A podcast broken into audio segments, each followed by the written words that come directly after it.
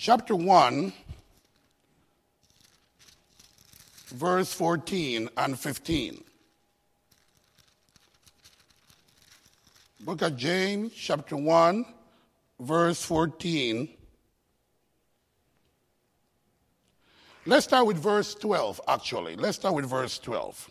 It says there, Blessed is the man that endureth temptation, for when he is tried, he shall receive the crown of life, which the Lord hath promised to them that love him. Let no man say when he is tempted, I am tempted of God, for God cannot be tempted with evil. Neither tempted he any man. But every man is tempted when he is drawn away of his own lust and enticed. Then when lust had conceived, it bringeth forth sin, and sin, when it's finished, bringeth forth death. The battle to overcome sin in our life. Sometimes, as Christians, even though we believe and we have the trust in Jesus Christ, this cycle of sin is permanent in, in people's life.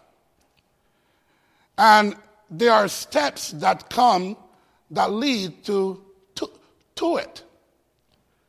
First, we have the desire that is there, where anger, malice, greed, lust, whatever it is, sprung up.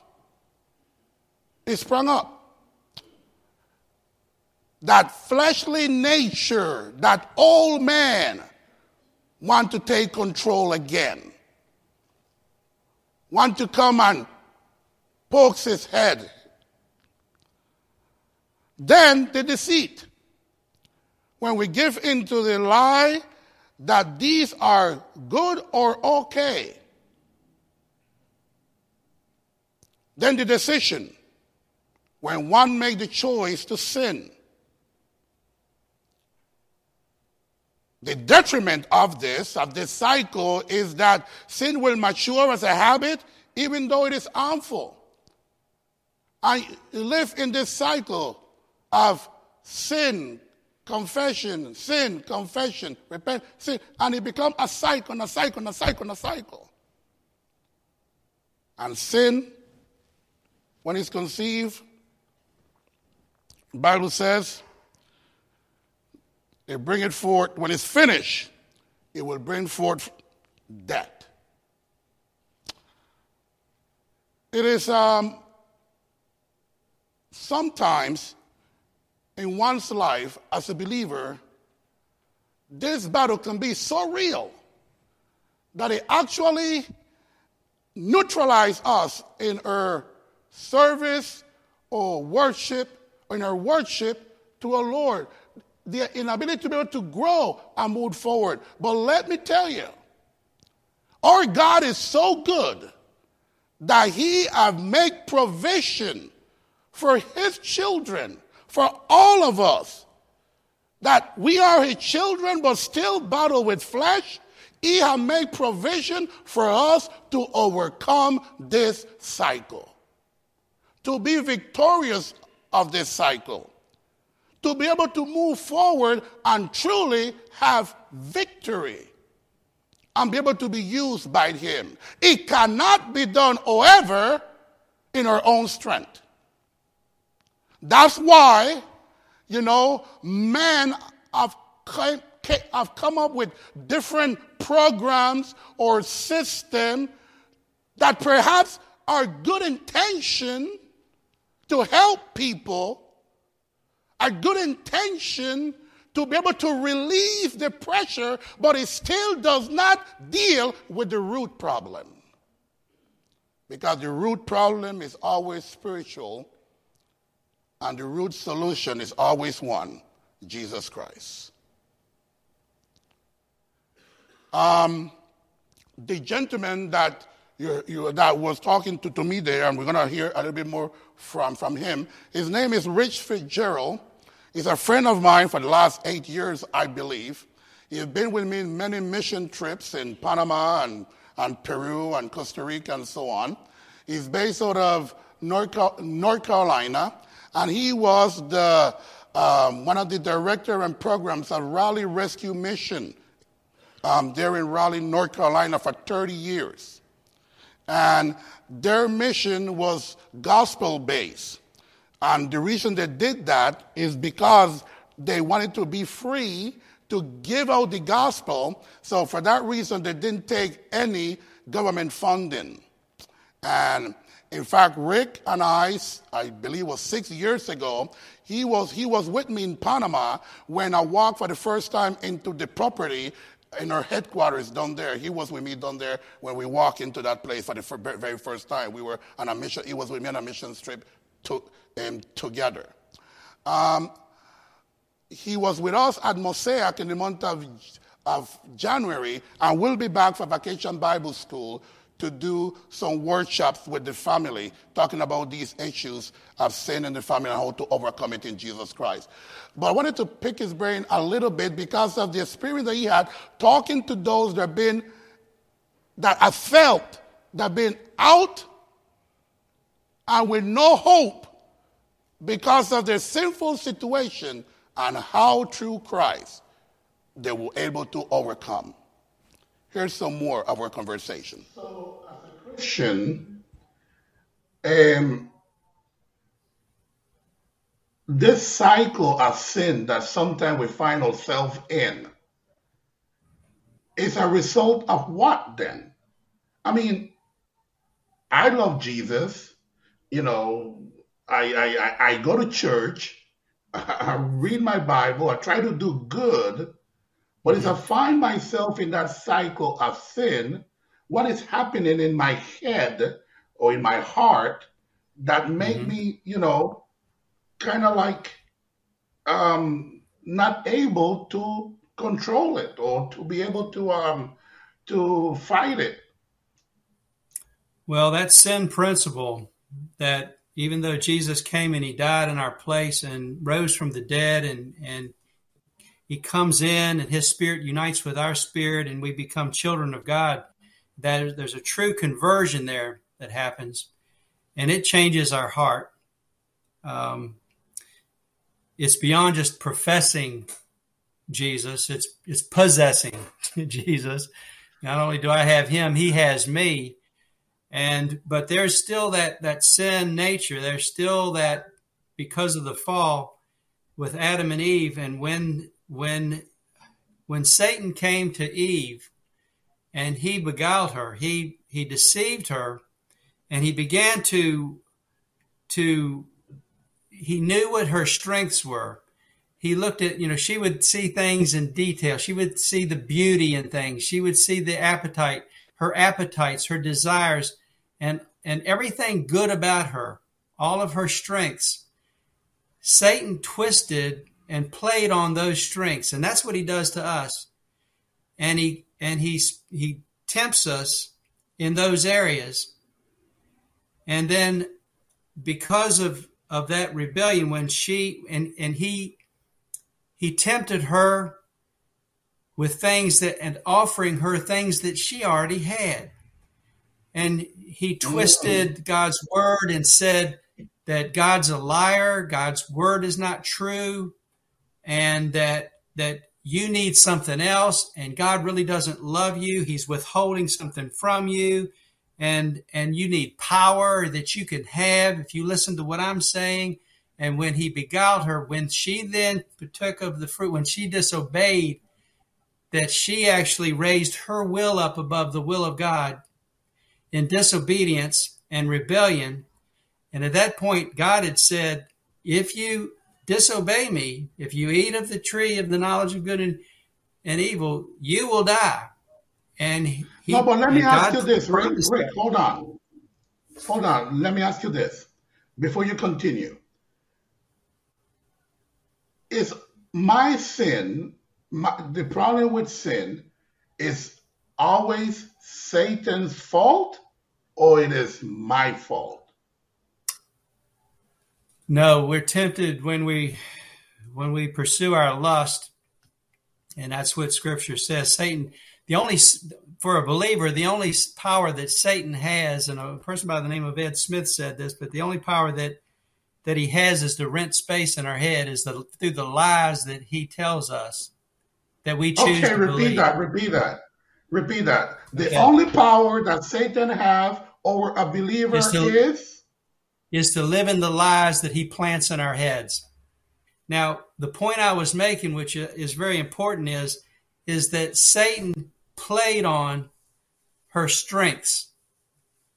He played on the possibility of her doubting God, and that, but see, until she then disobeyed, and then gave to Adam, and when he, and where was he? See, right. he should have been protecting her. But see, he he went along with it, and when they fell, the fall permeated every part. And so then choices that we do make, then they're bent toward we have that bent toward sin, and it is all encompass, encompassing. And sin is typically Ray. Sin is a pervert. Uh, is really, if you really think about it, it's the perversion of some of the most important it's the perversion of of something very spiritual our, our very our very spirituality it's connected that It's how connected. we the, the natural expression of our spirituality that that often it's a perversion of our deepest needs um, Mm. for love and so then sin then we start looking for love and we look in the wrong places and we look for other we look for love and acceptance from other than than god first. And so then we, it's perverted. So when you look at sin is actually usually is is is going to be a perversion of some of our very basic needs playing on not only our our weaknesses but often our strengths. Oh ray you're you're such a fine speaker. And you go oh yeah i'm, I'm a fine speaker. Oh and and you know what ray you're very humble and you say i am humble and then you become then you become proud of being humble see and it's a trap it's a, That's a trap. trap. and then so, now let Yeah. me ask you this. Let, let me ask you this. Um, as a believer, we all battle different sins. In the life of a believer, can you say um, what is the mechanism, the steps that one can take to confront that besetting sin that, you know, we all have to fight? It's different for everybody. So I'm guessing that, you know, the formula might be different for everybody, or it's the same. it's it's different it may be different for everybody but it's still it's it's a, you have to get to that level of honesty.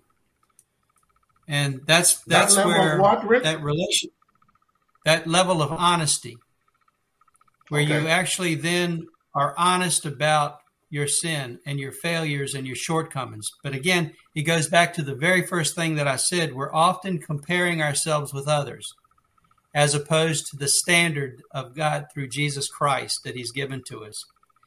And when we do that, we tend to to exaggerate, or we tend to um, to play down. We plan we tend to excuse ourselves, and well, that's just a little thing, or that's just well, everybody does that.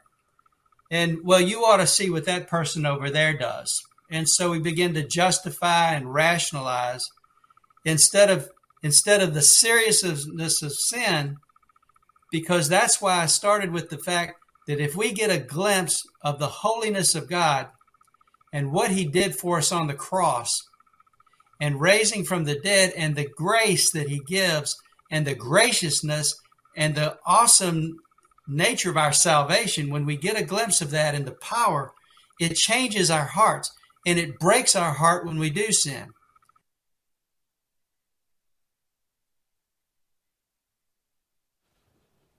In Galatians chapter 5, if you would please. Could we go to the number nine slide, please? Um, Steve? In Galatians chapter 5, we read the following. In verse 16, Galatians chapter 5, verse 16,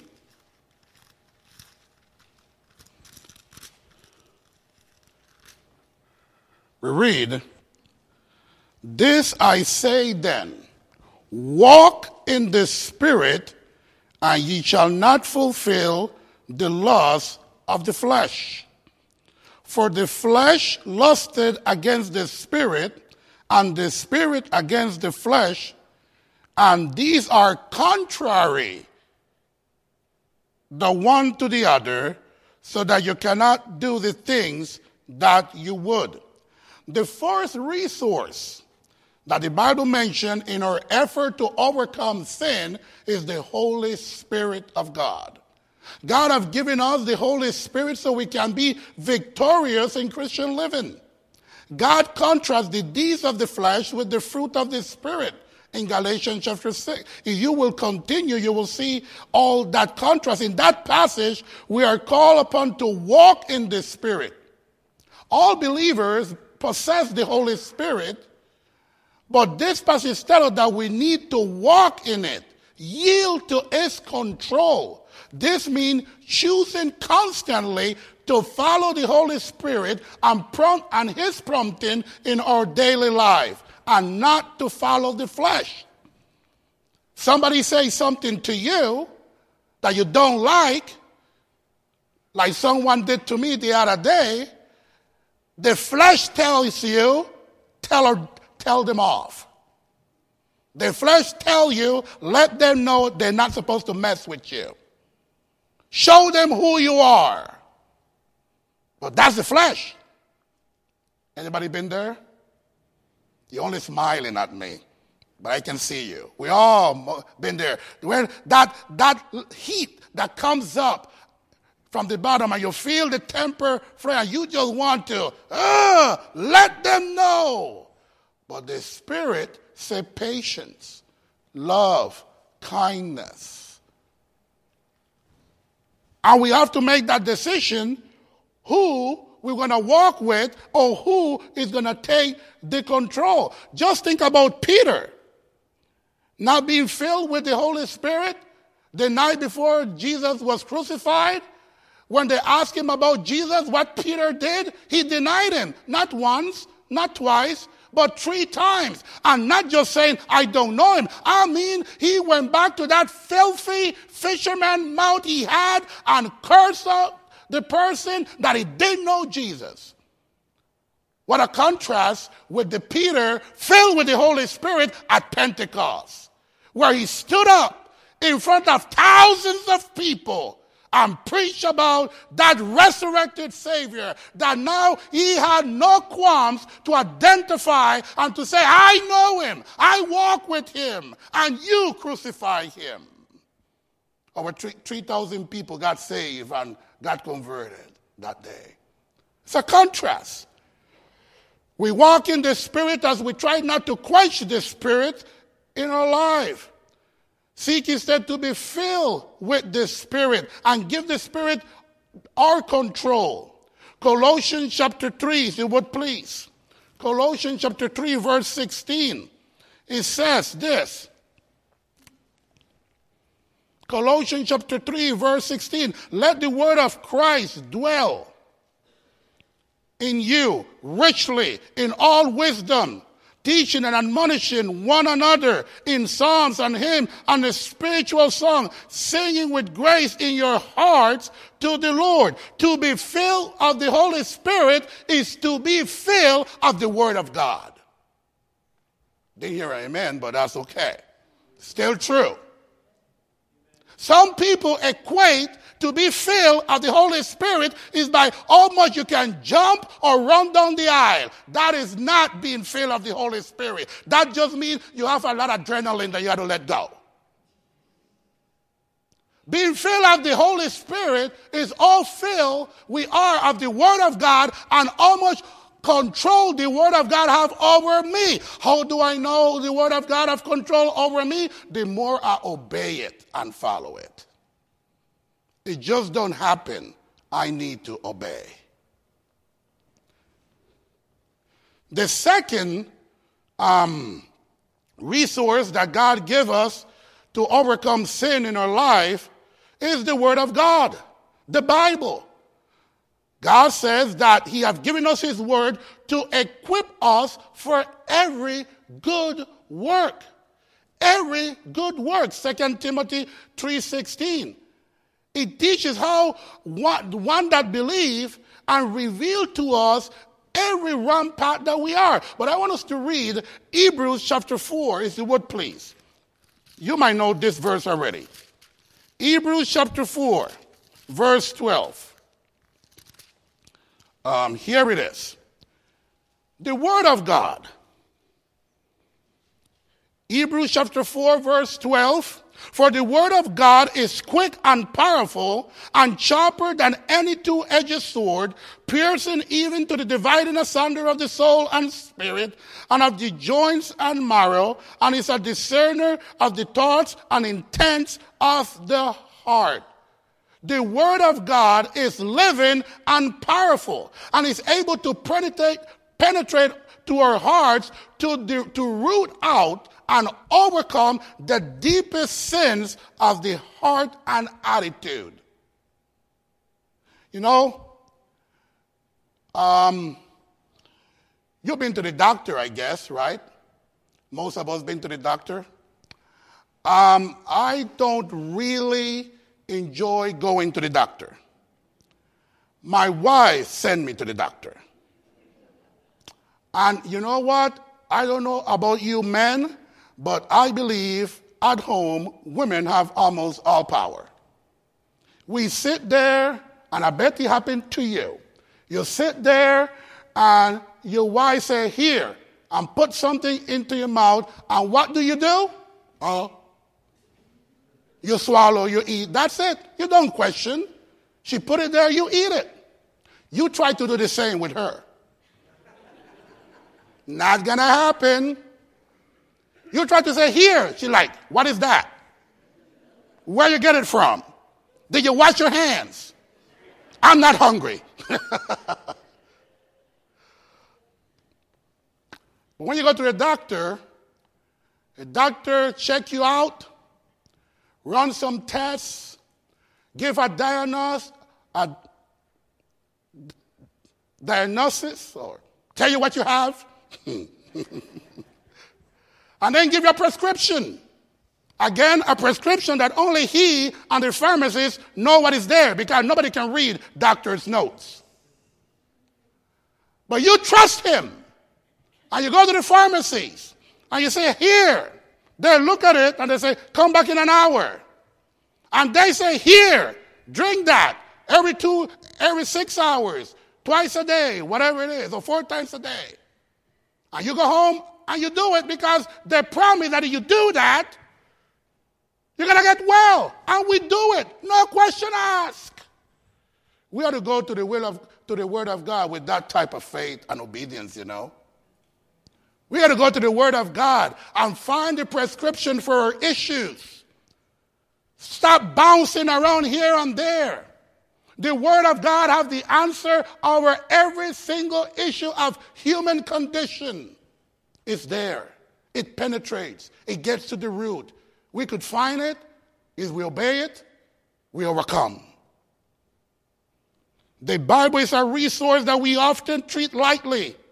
We give token service to it by carrying to our Bibles to church or reading a uh, daily devotion or a chapter a day, but we fail to memorize or meditate or apply to our daily life to confess our sins that, re- that is revealed or praise God of the gift that He gives us through it. When it comes to the Bible, we often either anorexics or bulimics. We are just taking just enough to keep us alive spiritually, but never ingesting enough to be healthy or striving Christian. Or we come to feed often, or we never meditate on it long enough to get the spiritual nutrition from it. I remember when I was in seminary, one of my professors used to tell us that when you go to the Bible, you got to be like a cow. I would say, that big? Say no, like a cow. You as you watch cow, it's like they always chewing gum. Always like this. Always like this, all day long. Because you see, the cow chew on that grass and then he swallow it and then later what does he does bring it back up and keep chewing he's getting as much as he can all day long from that grass. That is the way we're going to treat the word of god. Come to it not like we read in the daily news or the observer but come to it with that desire and that anger to, to, to chew on it and meditate on it and rehearse it over and over and over until we get out of it as much as we can, especially when dealing with the issues that touch on my situation. The third crucial resource in our battle against sin is prayer. Again, it is a resource that Christians often give lip service or make poor use of it. In the early church, in the early church, prayer was essential. Essential for everything in the church. Jesus himself, go to Matthew chapter 26, is the word please. Matthew chapter 26, verse 41.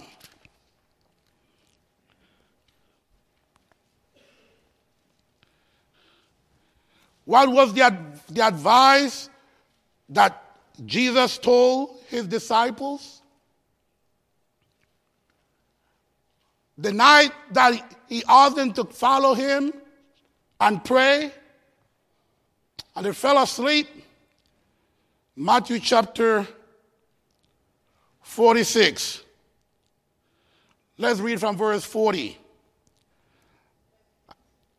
Matthew 26, sorry, verse 40. And he cometh unto the disciples and find them asleep, and said unto Peter, What? Could you not watch with me one hour. Watch and pray that you enter not into temptation. The spirit indeed is willing, but what? The flesh is weak. The flesh is weak. Prayer. We need prayer. To take prayer. It's not a magic formula. But prayer is simply acknowledging our own limitation in God's inexhaustible power and turning to Him for that strength to do what He wants us to do. Not what I want to do, but what He wants to do. I come to prayer saying, God, I acknowledge that I am nobody, I am weak, and I need you. I need you.